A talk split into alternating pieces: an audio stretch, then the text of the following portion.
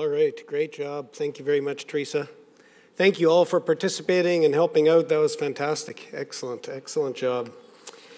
So here we are with the uh, infamous Sunday that goes between Christmas and New Year's, and the benches are pretty much filled up. I'm impressed because often uh, this is the one where we're not 100% sure if we're still on Christmas break or not, and what does Christmas break all include? Uh, perhaps it even includes not being in church on Sunday morning, and so uh, fantastic to see you guys all here this morning. We're going to cap off our Advent series, the series that was focused on the words. Um, coming home. We began four weeks ago on December the 2nd by looking at Isaiah chapter 64, where the Israelites do a, a, good objective analysis of the world around them, and they decide that the, uh, that the evidence of God in the world around them is lacking, and they need more of God, and so their plea becomes for God to come on down, come on home. Come here on earth. We need you here because our world is strangely void of your influence. And so that was the beginning. It was the call for God to come down home. And then we took a little bit of a look at the fact that really home for all of us is wherever we meet with Jesus. Mike talked to us a little bit about that. Home is um, when joy is in our heart. I tried to explain that a little bit. Jesse talked a little bit about all of us making a home for Jesus or for God. And then on Christmas morning, uh, just a couple days ago, we talked about the fact that the manger uh, is home for everyone. Everyone is home at or by the manger. Today, on this Sunday that's between Christmas and New Year's, uh, we want to look one more time at this home theme and I want to take you to the middle of Luke chapter 2, um, where Jesus, uh, or where Joseph and Mary take baby Jesus to the temple for a little bit of a ceremony, and they meet two interesting people while they are there in the temple, and those two people are Simeon and Anna, both of whom speak prophecy over this little baby and tell us a little bit more about who he is and what the purpose of his life is going to be, what he is going to be all about. And then they kind of, along with that, they introduce for us or help us to move toward the theme for today, which is going home again. And I think it's kind of unique that that's our theme this morning when we uh, remember uh, Helen Friesen, uh, uh terrific pillar person in our church who has just gone home uh, again. And so that's our theme for this morning going home again. So, because of their system, uh, Mary and Joseph, 40 days after the birth of Jesus, they go to the temple. And uh, they go there for two reasons. They make two sacrifices. One is a, a sacrifice for the purification of Mary, the mother who has just given birth.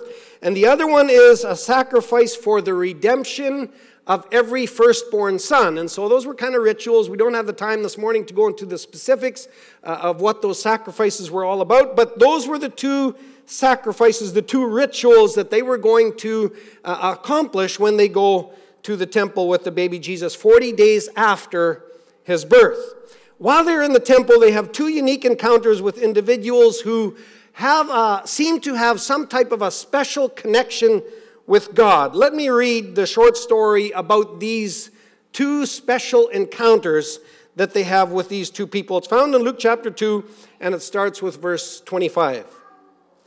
Now there was a man in Jerusalem called Simeon who was righteous and devout. He was waiting for the consolation of Israel, and the Holy Spirit was on him. It had been revealed to him by the Holy Spirit that he would not die before he had seen the Lord's Messiah. And so, moved by the Holy Spirit, he went into the temple courts.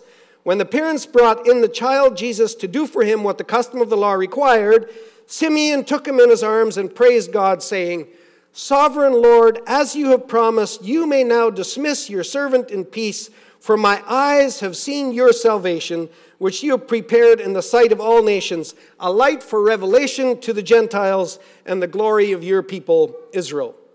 The child's father and mother marveled at what was said about him.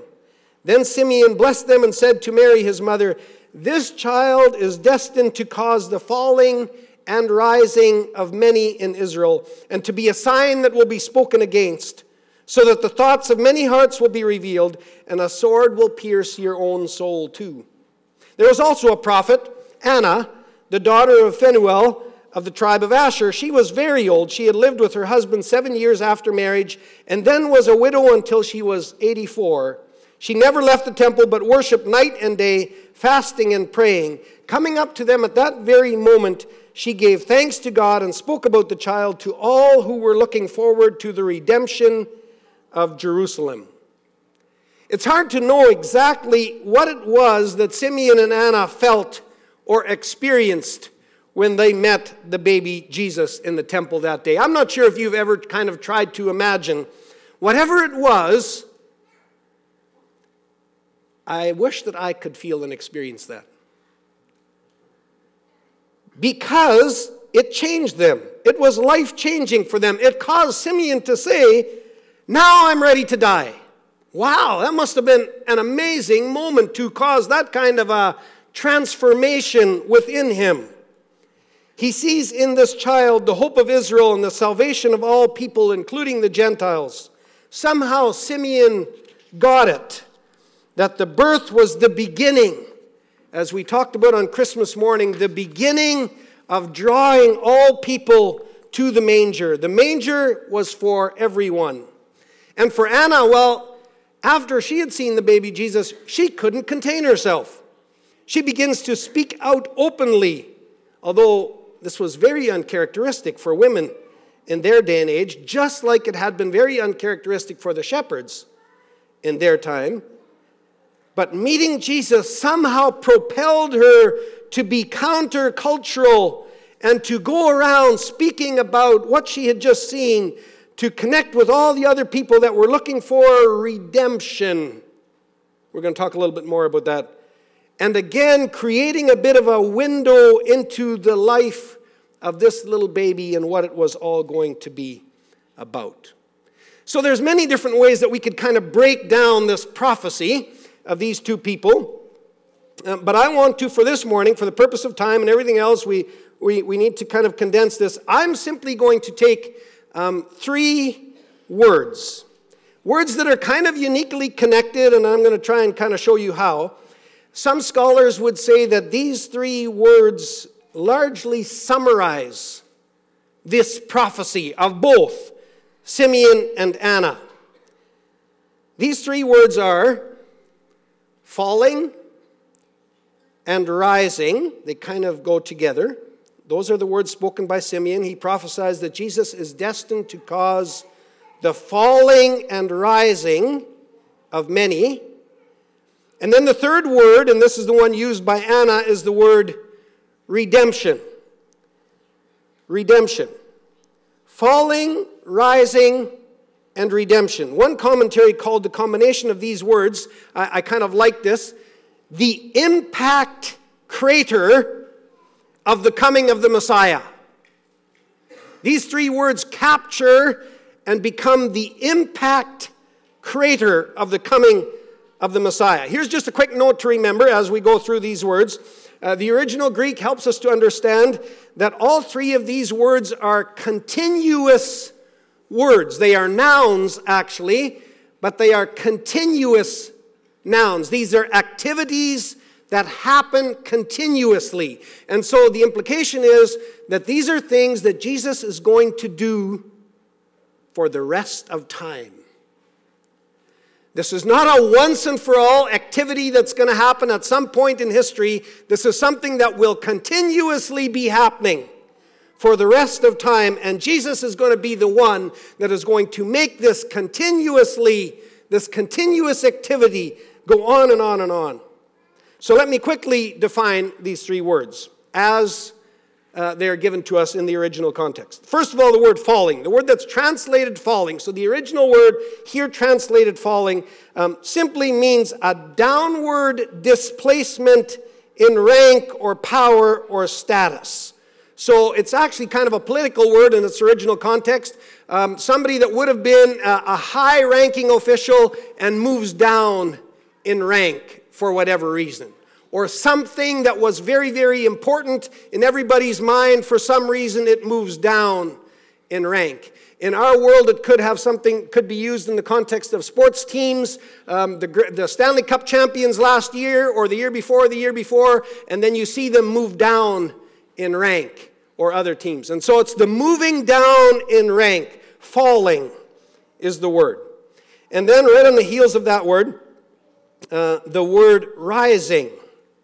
Falling and rising. The word rising in its original context here is the same word used for resurrection or bringing something back to life. Something that has lost its significance and is maybe all but dead, and bringing it back, and not just bringing it back to life, but bringing it back to a position of significance and importance. So the falling and the rising.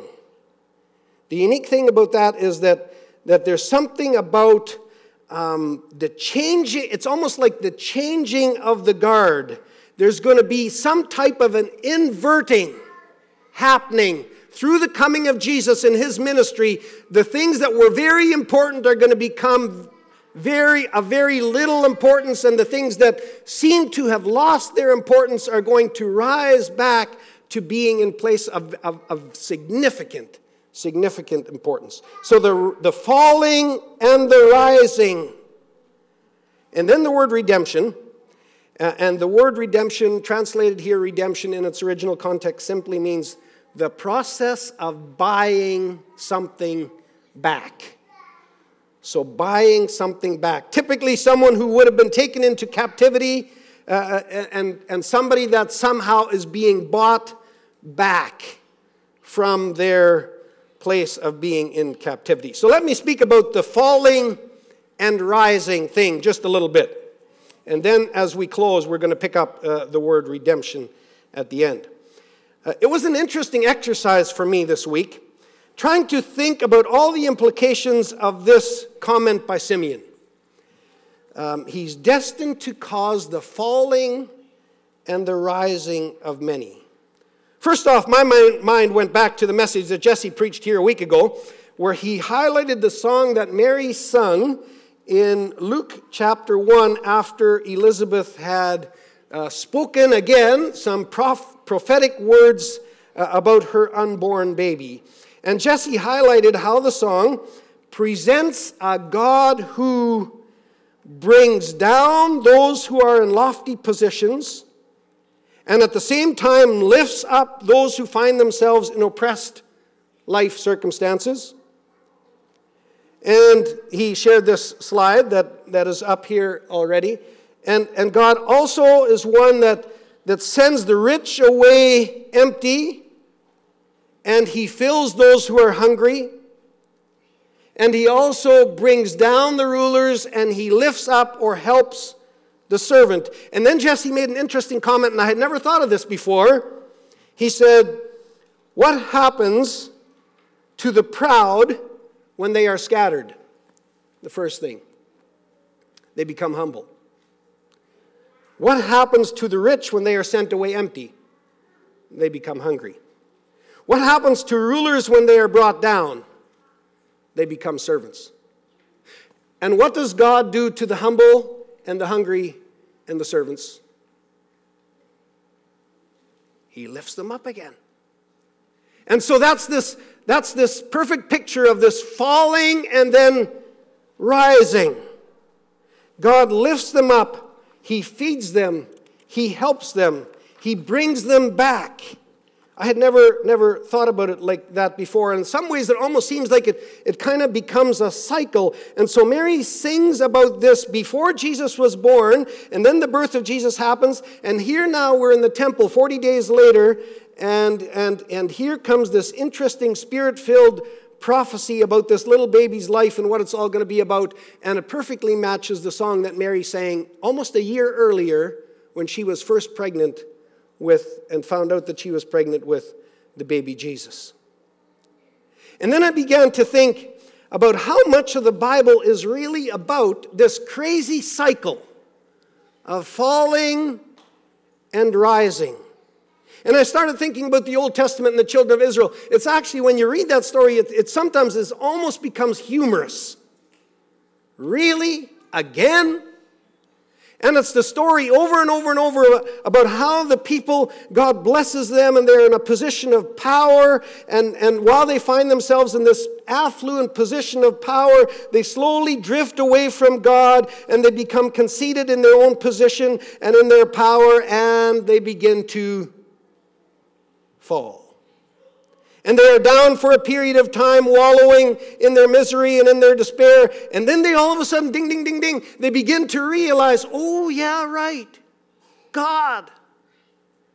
And they begin to pray again to God and they begin to plead again with God to come and to fill them. And as they begin to plead with God and as God is allowed to re enter their lives, they begin to rise again out of that place of despair and that place of misery and they begin to rise up again. And then if you keep reading, Slowly, as they gain that position of power and as they become used to it and they live in that, they begin to drift away from God again. And the cycle just keeps, seems to just keep on going over and over and over again for the children of Israel in the Old Testament. And we chuckle when we look at that. We say, Will they never learn? And then, if you're brave enough, then you take a good look at your own life and you, ah, yeah, yeah, yeah. Exactly what happens to me. And so it happens over and over in the Old Testament, and then we come into the New Testament and the life and the teaching of Jesus, and Simeon here is prophesying what that is going to look like. And you see that a major theme of Jesus' ministry here on earth is all about trying to break it to the wise and the lofty and the rich and the arrogant that they are no more special than anybody else. And it's actually a little disturbing at times how much Jesus lifts up the oppressed and how much he puts down the rich and the proud and the powerful ones. I preached a message in our church a long time ago. Somebody, some of you might still remember little snippets of it if you do pretty good. Um, but I'm still captivated by the truth of it. And I was speaking all about small. And I was speaking about how consumed we are in our world with big and how much it seems that Jesus likes small, and how he inverts the power system in his world. And so he lifts up the small boy with five small loaves and two small fish. And he lifts up the widow who put two small coins into the offering. And he lifts up the little children that were brought to him for blessing and then being shooed away. And then he tells a story, and this is the one that often disturbs me, about a rich man dying and going to hell, and the poor man dying and going to heaven. And in that story, the only difference between the two is the fact that one is rich and one is poor.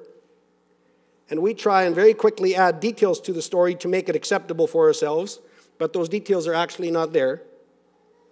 It is simply a story of a rich man being brought down and a poor man being lifted up. And sometimes that bothers me.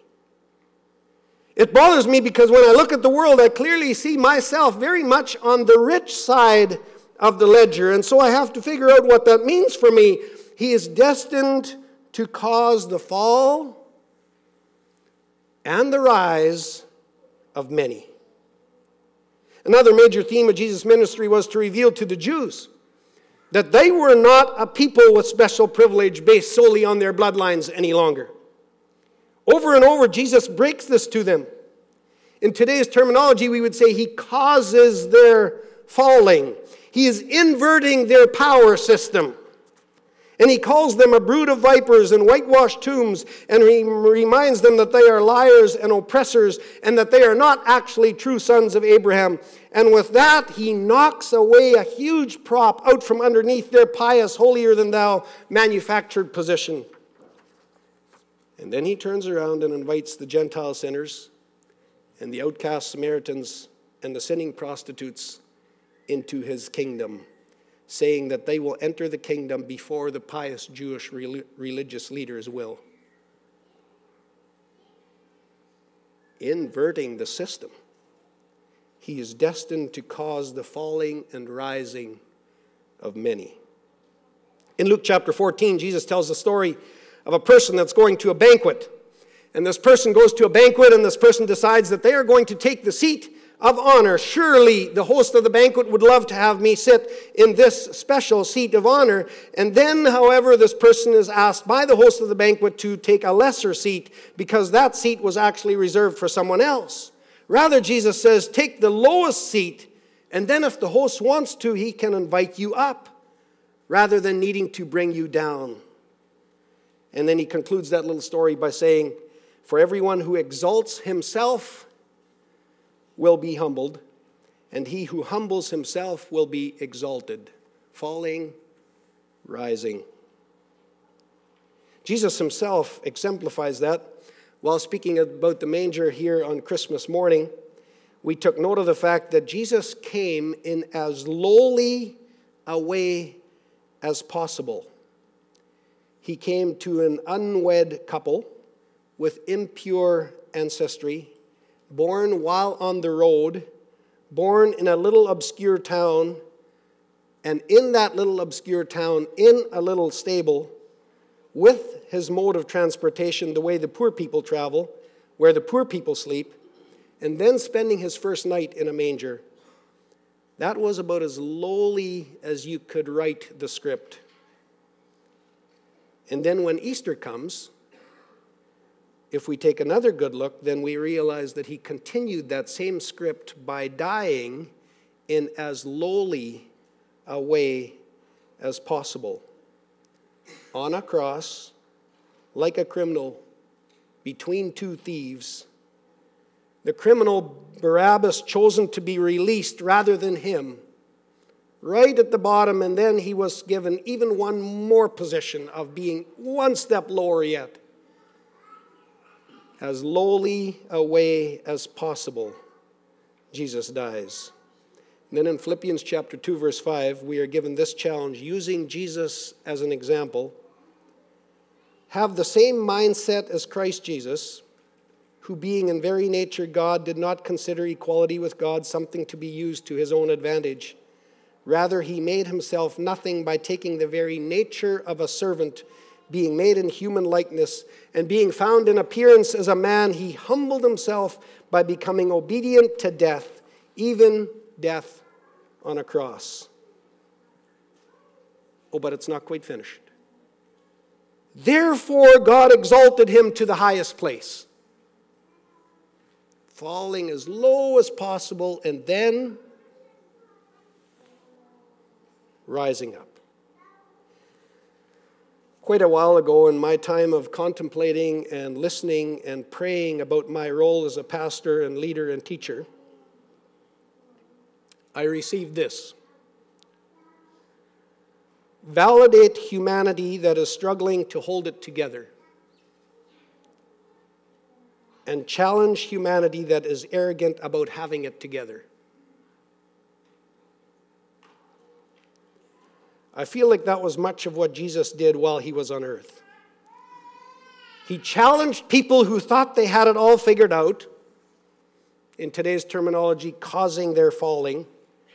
And he lifted up the ones that were open about the fact that they were struggling to get life figured out, causing their rising up.